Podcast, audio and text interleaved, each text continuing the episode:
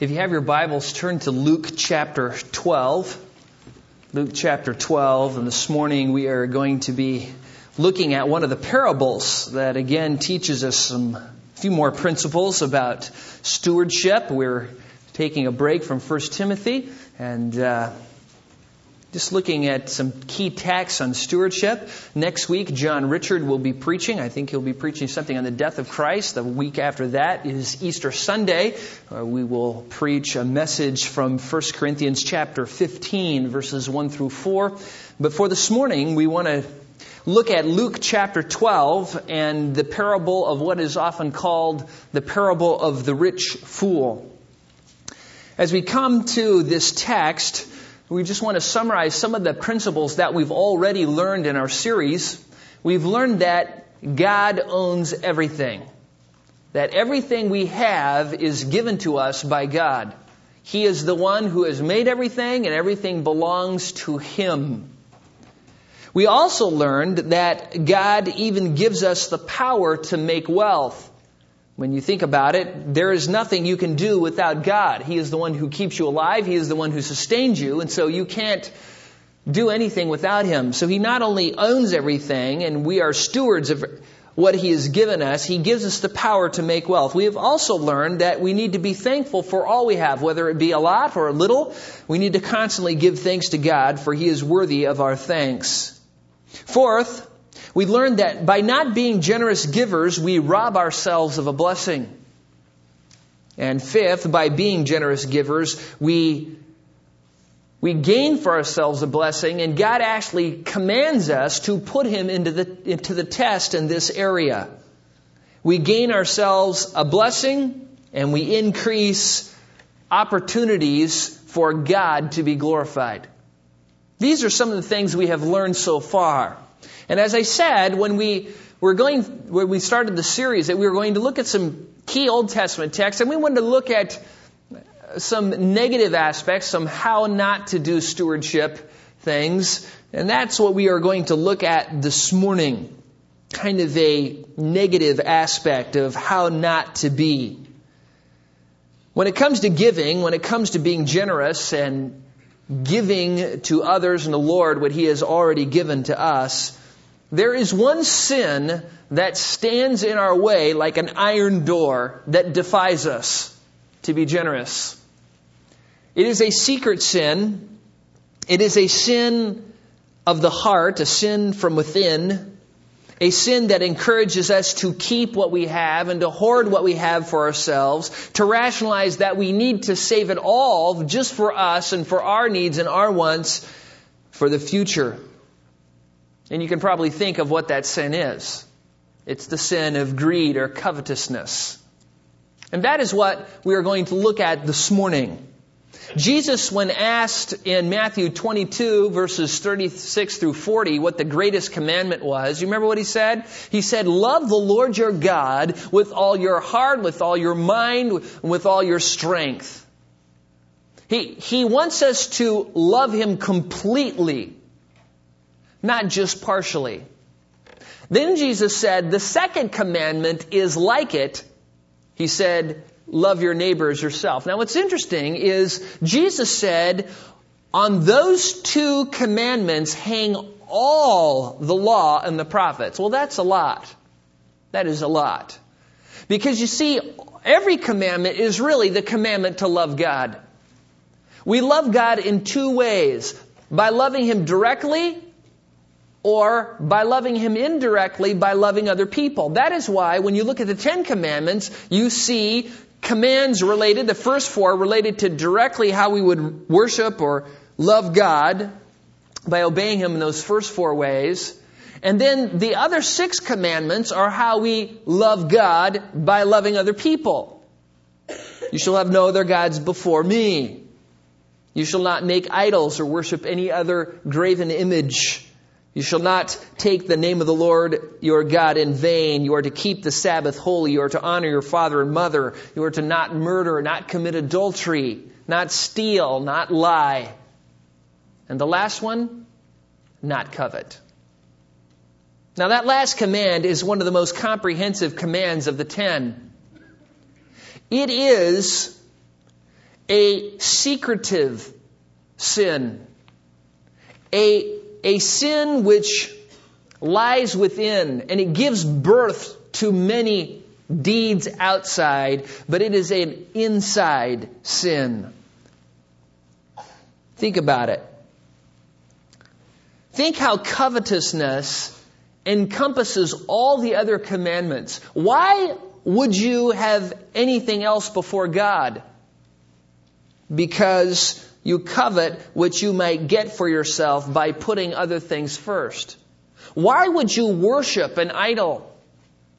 Because you covet what worshiping that idol might give you. Why would you use the Lord's name in vain? Because you covet having the freedom to say what you want. Why would you not keep the Sabbath? Because you covet being able to work when you want to work. Why would you not honor your father and mother? Because you don't want anybody telling you what to do. You want the freedom to say what you want and do what you want when you want to do it. Why would you murder? Because you want to be vengeful because you want to be just and the justifier and the judge.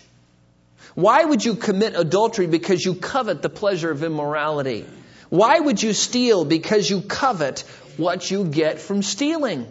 Covetousness is the overarching principle behind all those other sins. Why would you bear false witness? Because you think you covet what you think you will gain by lying and not telling the truth. Coveting is the fuel which causes all other sins to run against God.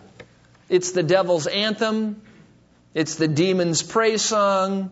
And it's the sin that is just infiltrates our lives and tempts us to do all sorts of wicked things. If you are having problems with being a wise steward, if you are having problems letting go of things, of being generous, of giving, you are being strangled by the coils of this sin. And you need to take some drastic measures in your life to lop off this serpent's head. Because it will squeeze the life right out of you. And this text will do it. This is the text. This text is a hammer. You know, sometimes when you come to a parable, parables are hard to understand, and sometimes you think, you know, I don't know what that's talking about. Not this one. This one goes for the heart, and it never misses. Now, before we look at the parable, I just want to give you a little context so you understand the situation, and I want to give you just a couple principles that will help you if you ever study parables on your own. First, Let's talk about the context. Jesus in Luke chapters 4 through 9 has been ministering in the area of Galilee. That's north of, of, of uh, Jerusalem, around the Sea of Galilee. And then in chapters 10 through 19 of Luke, Jesus is slowly coming down towards Jerusalem. He is in transit, so to speak, from the area of Galilee to Jerusalem and he's teaching. He's preaching. He's doing miracles. He's healing the sick. He's doing all sorts of signs and wonders and preaching the kingdom. Now what's interesting is, is the people are very fascinated by this, just like we would if someone did it here. You know, we have people who will go to the desert to see Jesus in the face of a tortilla that someone cooked up. You know, thousands of people migrated to some trailer park in the middle of New Mexico to see Jesus in the face of a tortilla. But Jesus was going around, he was healing people and doing these miracles, and the crowds just started gathering. They were gathering and they were thick.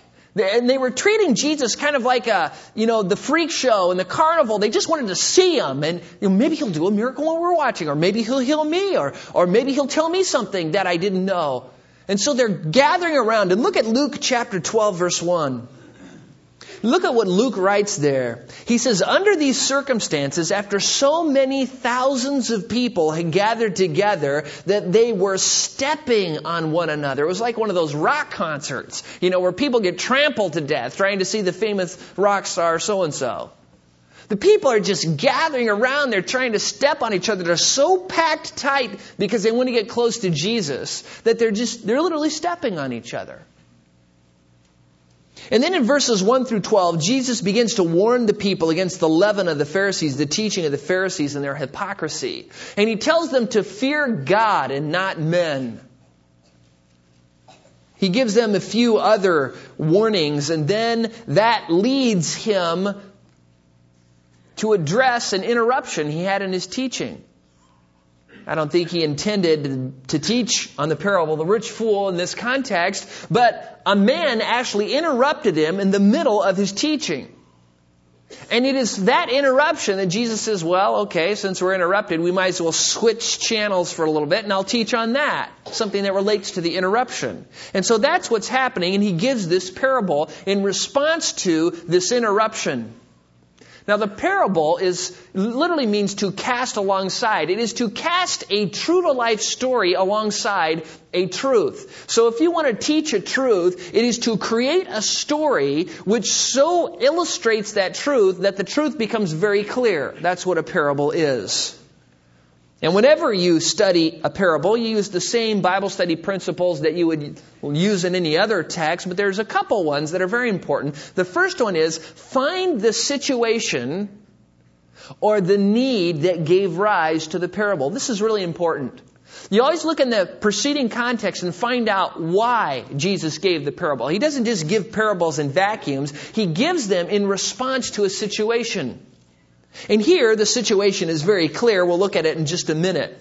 Then once you find the situation, then you can interpret the parable, and your interpretation should somehow match the situation or the need. Now, some parables are extremely hard to interpret. Some parables are interpreted by Jesus. Those ones are easy to understand. And this one here is not interpreted by Jesus, but there is literally no disagreement among commentators about what this parable means. It is so crystal clear. So from this parable, we are going to extract two main principles, a couple other ones, but two big ones. And so follow along. I'm going to read verses 13 through 15 of Luke 12, and we're just going to look at the situation first, and then we'll look at the parable itself. Jesus says this starting in verse 13. Someone in the crowd said to him, Teacher, tell my brother to divide the family inheritance with me. But he said to him, Man, who appointed me judge or arbiter over you? Then he said to them, Beware and be on your guard against every form of greed, for not even when one has an abundance does his life consist of his possessions.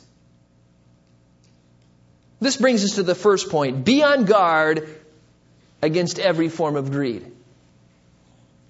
Now, did you see the problem which led to the parable? This is it. Now picture, picture this setting. Think of thousands of people gathered around, you know, five, ten thousand people. I mean, when he fed the one multitude, there was five thousand men plus women and children, you know, maybe fifteen thousand people. That's a lot of people. And they're all crowded around, mashed together, stepping on one another, trying to hear you. Now, if you were one of those people and it was real quiet and everybody was listening, would you raise your hand or just speak out and say, Teacher, tell my brother to give me my share of the inheritance? Would you do that? You would have to be desperate. You'd have to be something. I don't know what, but you know, that's brazen, isn't it? To just take your, your family problems and just your dirty laundry and just air it in front of the multitudes. Hey! Tell my brother! I mean, Jesus is teaching here. The multitudes are there. He's been healing people, you know, and also just interrupt him. Hey! That is very strange. That is very strange. And it reveals a little bit of this man's heart, doesn't it?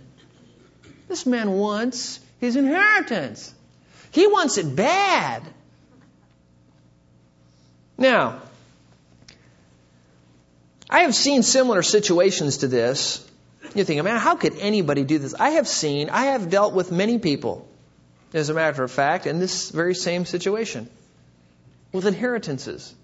You know, families which are just, They're just so kind and loving and everything's fine until mom and dad die. And then all of a sudden, okay, listen, I have visited mom three more times than you did. You know, I, I think I should get 60%. Well, no, sir, because I think you cheated. I think you spent some of the money. I think you went to McDonald's. You know, you, you, you, you took money you shouldn't have. And then all of a sudden they both have lawyers. They're spending thousands of dollars fighting over the inheritance so they can have it. They want their share of the inheritance. I've seen it over and over again. That's why it's so important to have a will. And then you just say who you want it to go to and then it's over. And this is the same kind of thing that's happening in this text. Now, we don't know because the text doesn't say whether the guy deserved the inheritance or not. We don't know if he, his brother was wrongfully uh, withholding what was due his brother, or whether his brother was just this scoundrel and had squandered already his inheritance and that he just wanted more. We don't know what, but it really doesn't matter. And notice what Jesus says in verse 14. Jesus says, Man, who appointed me a judge or arbiter over you? Notice what is happening here. The man is trying to use the peer pressure of the crowd and Jesus to manipulate his brother to get what he wants. Very shrewd. Very evil. That, well, you know, if I, if I make this statement, everybody will look at my brother and go, are you withholding the inheritance? You know, you got 15,000 people go, give it to him, give it to him. You know, maybe you could even get Jesus to pronounce some sort of judgment. But Jesus says, listen, nobody's appointed me judge. Nobody's set me up as judge. I'm not the guy for you. I like how one commentator said Jesus came to bring men to God, not to bring property to men. And that's true. But Jesus did come to teach, and seeing this man's interruption, he thought, you know, this is a good opportunity. This is a good opportunity to address something that obviously this guy has, and that's a bad case of greed, a bad case of covetousness. And it is then in verse 15 that we learn the first important principle. Jesus says, Beware and be on guard against every form of greed. Every form, every shape, every size. For not even when one has an abundance does his life consist of his possessions. I like how Bishop Hugh Latimer, Hugh Latimer was one of the reformers who was burned at the stake with Nicholas, Bishop Nicholas Ridley, because both of them believed in the authority and sufficiency of the scriptures. And so the Catholic Church burnt them at the stake during the Reformation. And uh, when Hugh Latimer preached on this text, this is how he started his sermon. Three statements and a question. It's very excellent. He says this Be on guard against every form of greed. Be on guard against every form of greed. Be on guard against every form of greed. And what if I should say nothing more? That's it. Sermon's over. You can dismiss. No. That's what the whole thing is. It is so crystal clear as you read this parable. It's just be on guard against every form of greed. Game over. It just makes you think, okay, why does Jesus say this? There's actually two consecutive commands at the beginning here. The first one is beware. It's a present active imperative command, which means always be in the process of examining your heart. Because remember, covetousness comes from where? Inside. So you always have to examine yourself and ask yourself, okay, am I being stingy here? Am I hoarding? Am I being covetous? Am I being greedy? Always be examining your house. Beware that this sin is present, that it's big, that it's pervasive, and always be aware of it. The second command is be on guard. This is what they call a present middle imperative, which means the, the one who is supposed to be doing it is participates in the action. You cause yourself to be on guard against, and it's the same term, this be on guard, is to defend yourself against an enemy. Put up your defenses against this enemy. What is the enemy? Greed. The same word is translated covetousness in other places in the New Testament. The two are one and the same. Well, why? Because greed is idolatry. Listen to what Colossians 3 verse 5 says. Therefore consider the members of your earthly body as dead to immorality, impurity, passion, evil desire, and greed, which amounts to idolatry. Why is that? Because whenever you begin to worship things and live for things, to accumulate things and trust in things, those things become your God. It's idolatry. When Paul gave the big list of sins in 1 Corinthians chapter 6 verses 9 through 11, guess which one he lists right in there among all those other sins that we think of big sins. Now, as I read them, again, notice which ones are external and which one is internal.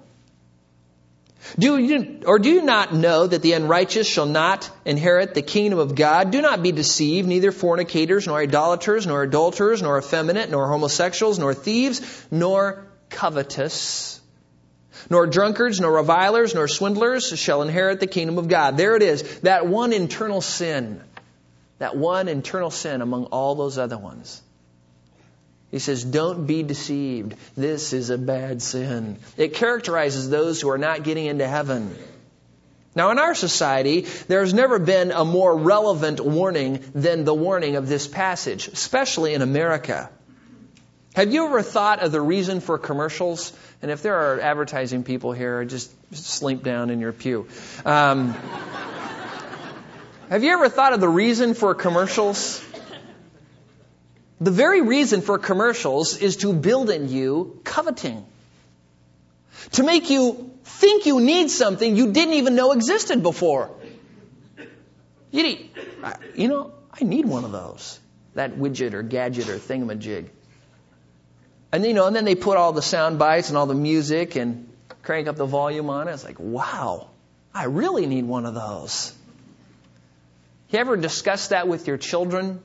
Why every Sunday there's that big gob of ads? Do you think they spend all that money for those ads because they don't work?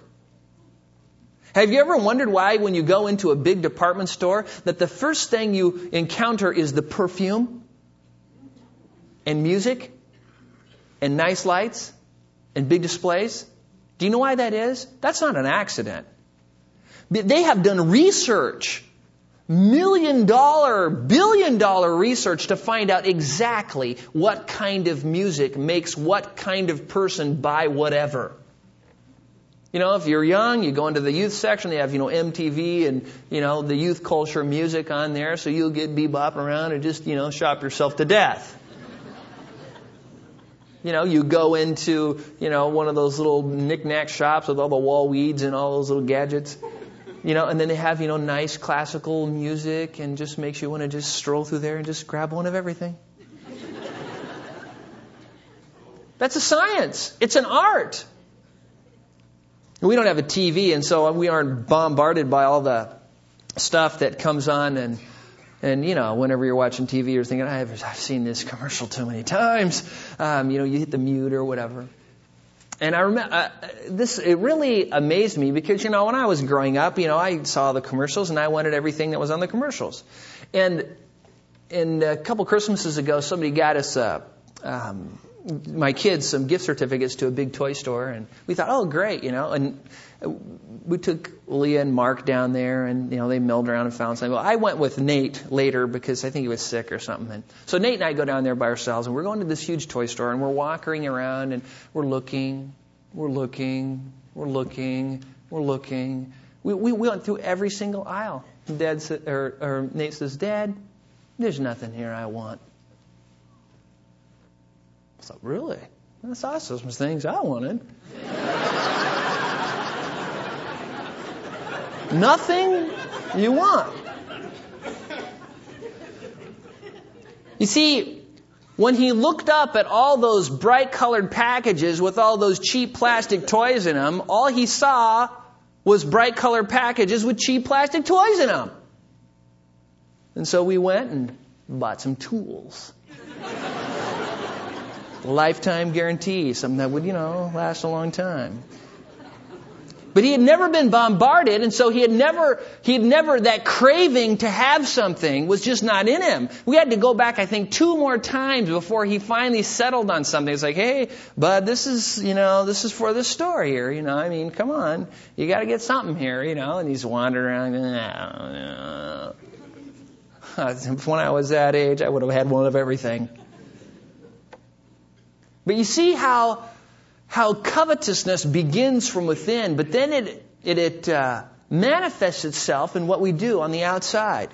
Now look again at verse 15. Jesus not only gives the commands to be on guard, beware and be on guard against greed, he gives the moral reason for the command, for not even when one has an abundance does his life consist of his possessions.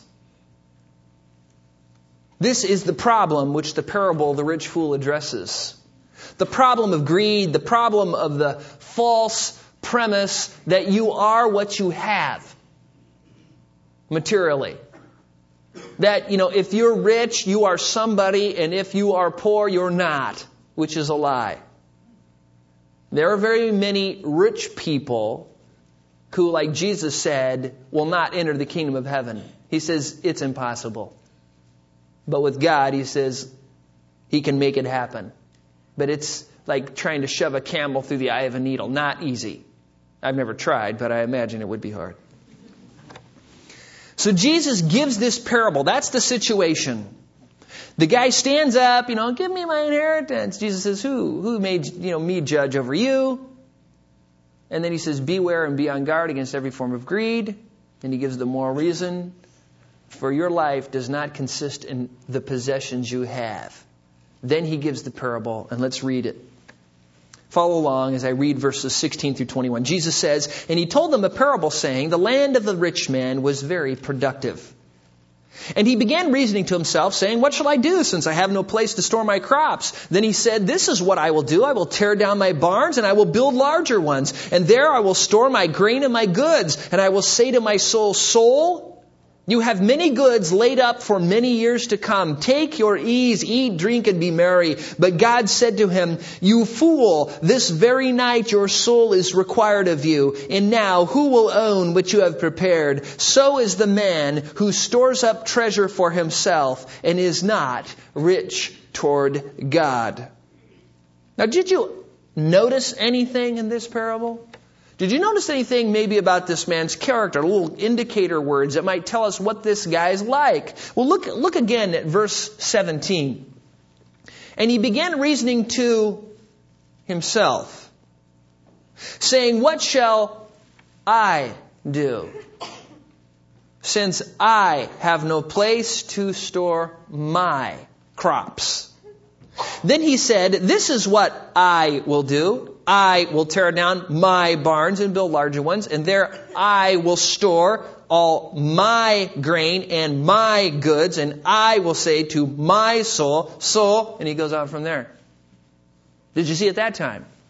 Eight eyes and four my's, including one reasoning to yourself and one speaking to one's own soul. I mean, it's only six verses long, and the whole parable is saturated with me, myself, and I. There is no mention of other people. There's no mention of God. There's no mention of giving. There's no mention of generosity. It's all about me and my. This guy is a black hole and everything around him is just sucking in. And he wants to just keep it all. And he doesn't want to give anything away. It reminds me of Nabal. You remember the story of Nabal in 1 Samuel 25? Nabal was the guy who was a rich man. He had some land that was very productive. And guess what his name was, meant? Fool. And David is running around trying to hide from Saul. He's got his little army with him, and they're really hungry. And Nabal has an abundance, just like the man in this parable. And Nabal is, is approached by David who says, Hey, you know, we're hungry. I'm, I'm the new anointed king. I need you to, you know, give me some, some food for me and my men and my army, and we'd really appreciate it. Listen to what Nabal said to him. This is in 1 Samuel 25:11. He said, Shall I then take my bread and my water and my meat that I have slaughtered for my shears and give it to men whose origin I do not know? Sound familiar? David went away and his army was going to come back and totally annihilate Nabal and take everything he had. And if it wasn't for Abigail, the godly woman who came out and said, My husband is a fool, just as his name says, and here, you take all the stuff. She fell on her face and beseeched David.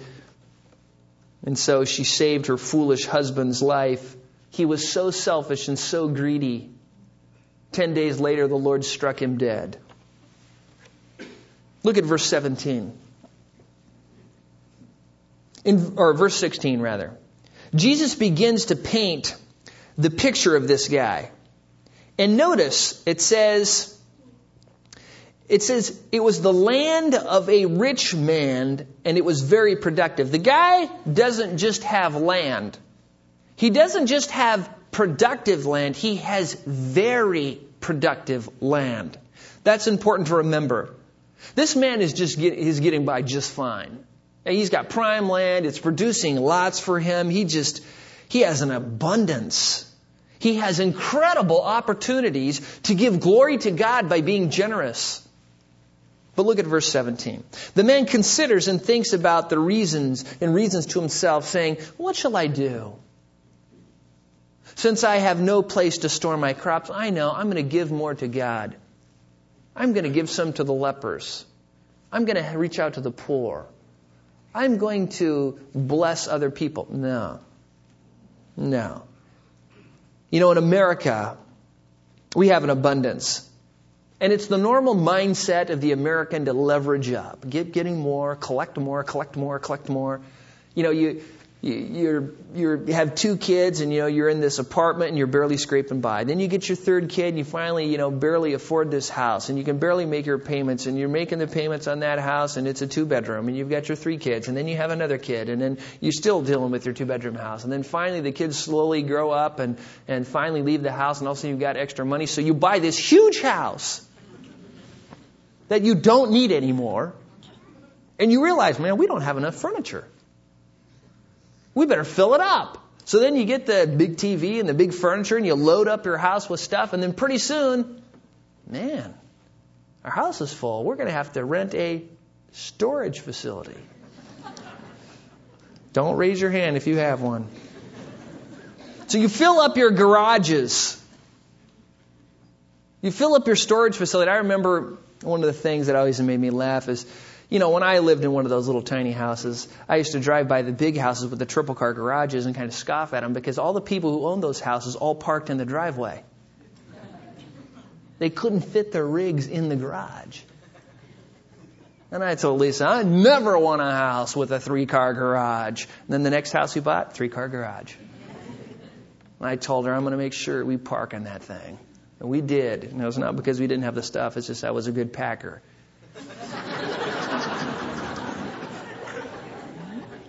But you know, you think about it. You, you, get your house, you fill it full of stuff, it gets so cluttered that you start filling up your garage, it gets so cluttered, you get the storage, and then I know what you're thinking. I go, Jack, you're meddling here. I know I'm meddling. I'm meddling on purpose. This guy was focused on himself. It's exactly what this guy's doing, isn't it? More, more, more, more, more, more, more, more, more. He's just saving up for saving up's sake. Now, I'm not I'm not trying to tell you here, don't think I'm trying to tell you, and I'm telling you I'm not trying to tell you that having things is bad. It's not bad to have things. God gives us all the things we have. Every single thing we have is from God. It all comes from His hand, so how could you say it was bad? It's not. Some of the godliest people in all the Bible were very rich. It's okay to have an abundance of things as long as you're a good steward of them, as long as you have the proper attitude of them, as long as you use them for the glory of God. Look at verse 18. Here Jesus really begins to lay the paint on the canvas. The picture of this man is really taking shape. He says this What shall I do? The man's reasoning to himself. I will tear down my barns and I will build larger ones. There's the solution. He says, and there I will store all of my grains and my goods. That's, that's the solution.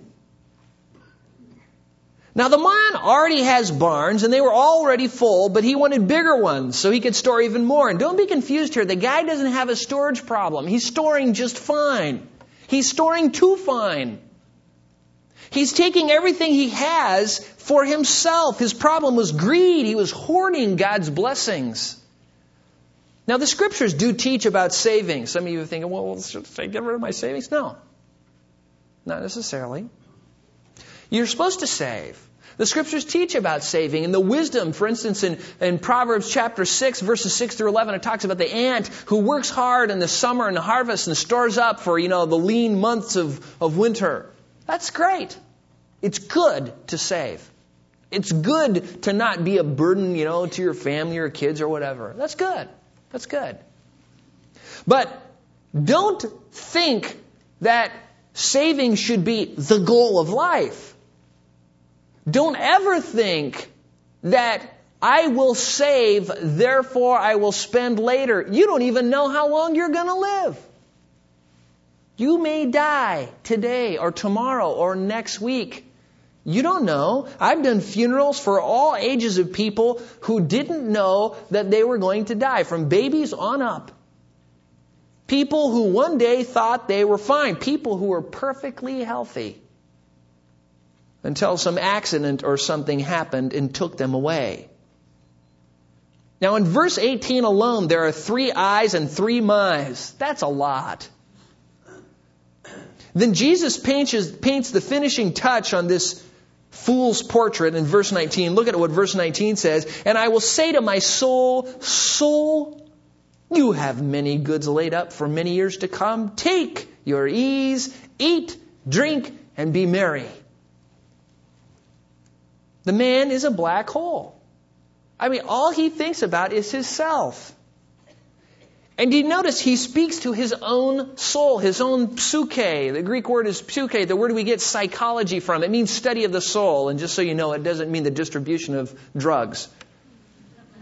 It's a study of the soul. And this guy is saying to his own soul, which represents your entire being, oh, being, oh, my being. Do we really own our soul? Who gives us our soul?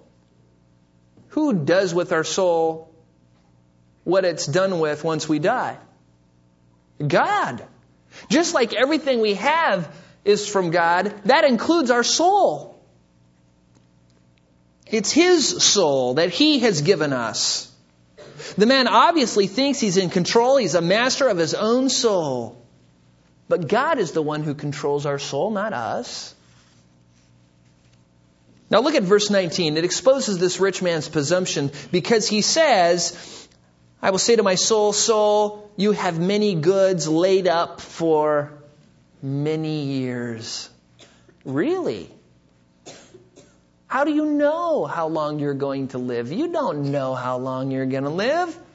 I mean, a guy's scrimps and saves and is stingy and hoarding all of his life, you know, invests and reads all the money magazines and denies himself of everything but, you know, lettuce and whatever, celery.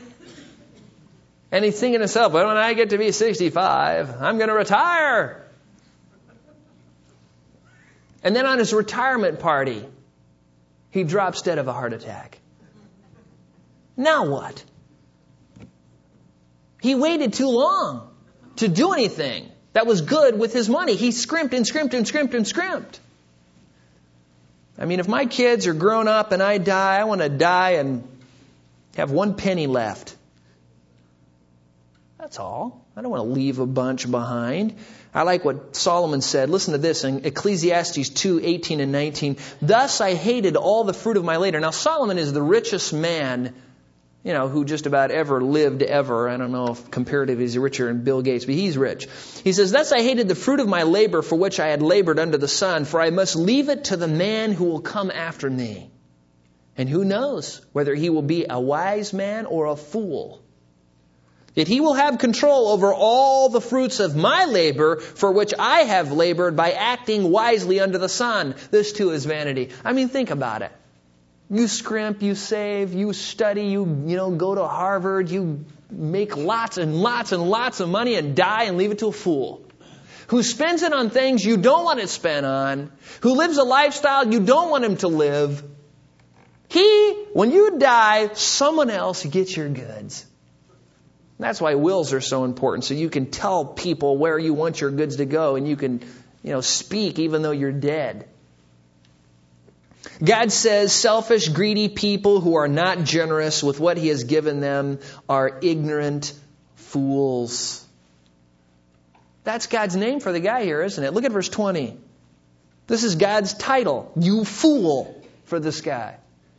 Because he was covetous, he was greedy, he was living for the temporary. He was living as if his possessions were all that there were in life. And this, what's interesting is the problem that he addresses in verse 15 when he says, Beware and be on guard against every form of greed is addressed right here. You fool! Now who will own what you have prepared? The answer is he doesn't know. It doesn't matter, but it won't be you. God speaks to you loud and clear in this parable, and He's saying, Beware, be on guard against every form of greed. And don't be fooled into thinking that your life consists of your possessions. It does not. And this is a great parable because here's the guy, he's working his life, he's storing all the stuff up, and he can just see himself in his motorhome, you know, cruising down the road with all this money, you know, just going to the best events all around the world and flying from here to there and vacationing and just everything for him. And then he dies and leaves it all to a fool. That very night, his life was required of him. Now, it's okay to have the motorhome. The issue here is not money. The issue here is not how much money you have.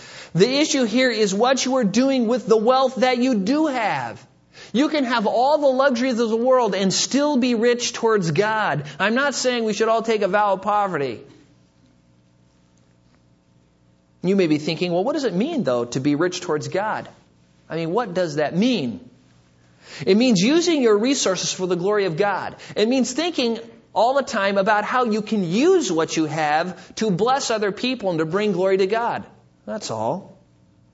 I like what J.C. Ryle stated when he, he asked and answered this same exact question. He said, quote, when, it, when can it be said of a person that he is rich towards God? Never until he is rich in grace and rich in faith and rich in good works. Never until he has gone to Jesus Christ and bought from him gold that is tested with fire. Never until he has a house not made with hands and an eternal house in the heavens. Such a person is truly rich. His treasure is incorruptible. His bank never breaks. His inheritance does not disappear. Man cannot deprive him of it. Death cannot snatch it out of his hands. All things are his already, and best of all, what he has now is nothing compared to what he will have hereafter. I love that. One of my favorite verses is 1 Corinthians 2 9. Things which eye has not seen, nor ear heard, nor entered into the heart of man, all that God has prepared for those who love him. That is, you can't even sit around with a group of other super smart people and even imagine the glory that is to come. You can't imagine it. It's beyond imagination. No one can have enter into their hearts the glory and the goods that God will give to the saints for all eternity. That is the proper perspective. And so the two truths we learn from this passage are these. Beware and be on guard. Always be looking and always keep defenses up against every single form of greed. The second principle we learn from here is be rich toward God. Whether you have a little, whether you have a lot, make sure you are generous and you give. Lenski, a commentator, said this The parable of the rich fool is a painting painted by the master painter. At the bottom of the painting, Jesus now signs the man's name. Look closely to see if it is perhaps your name. Let's pray. Father, we thank you for your word. We thank you that it confronts us. That, Father, it calls us into account. Father, it is a blessing. It is also a responsibility. And Father, I ask that each person here would look at their life and right now be aware and be on guard against every form of greed. That we would look and ask ourselves, are we being rich towards God? Are we using our resources, our houses, our things, our monies, our talents, our skills, whatever they be, for your glory to bless other people? Are we hoarding them all for ourselves? Father, I pray that you would help Calvary Bible Church be a church that exalts you in this area. That, Father, all of us would learn important lessons about being wise stewards. Father, we ask you to make us conform to the image of your Son. That, Father, we would be obedient to your word. We pray this in Christ's name. Amen.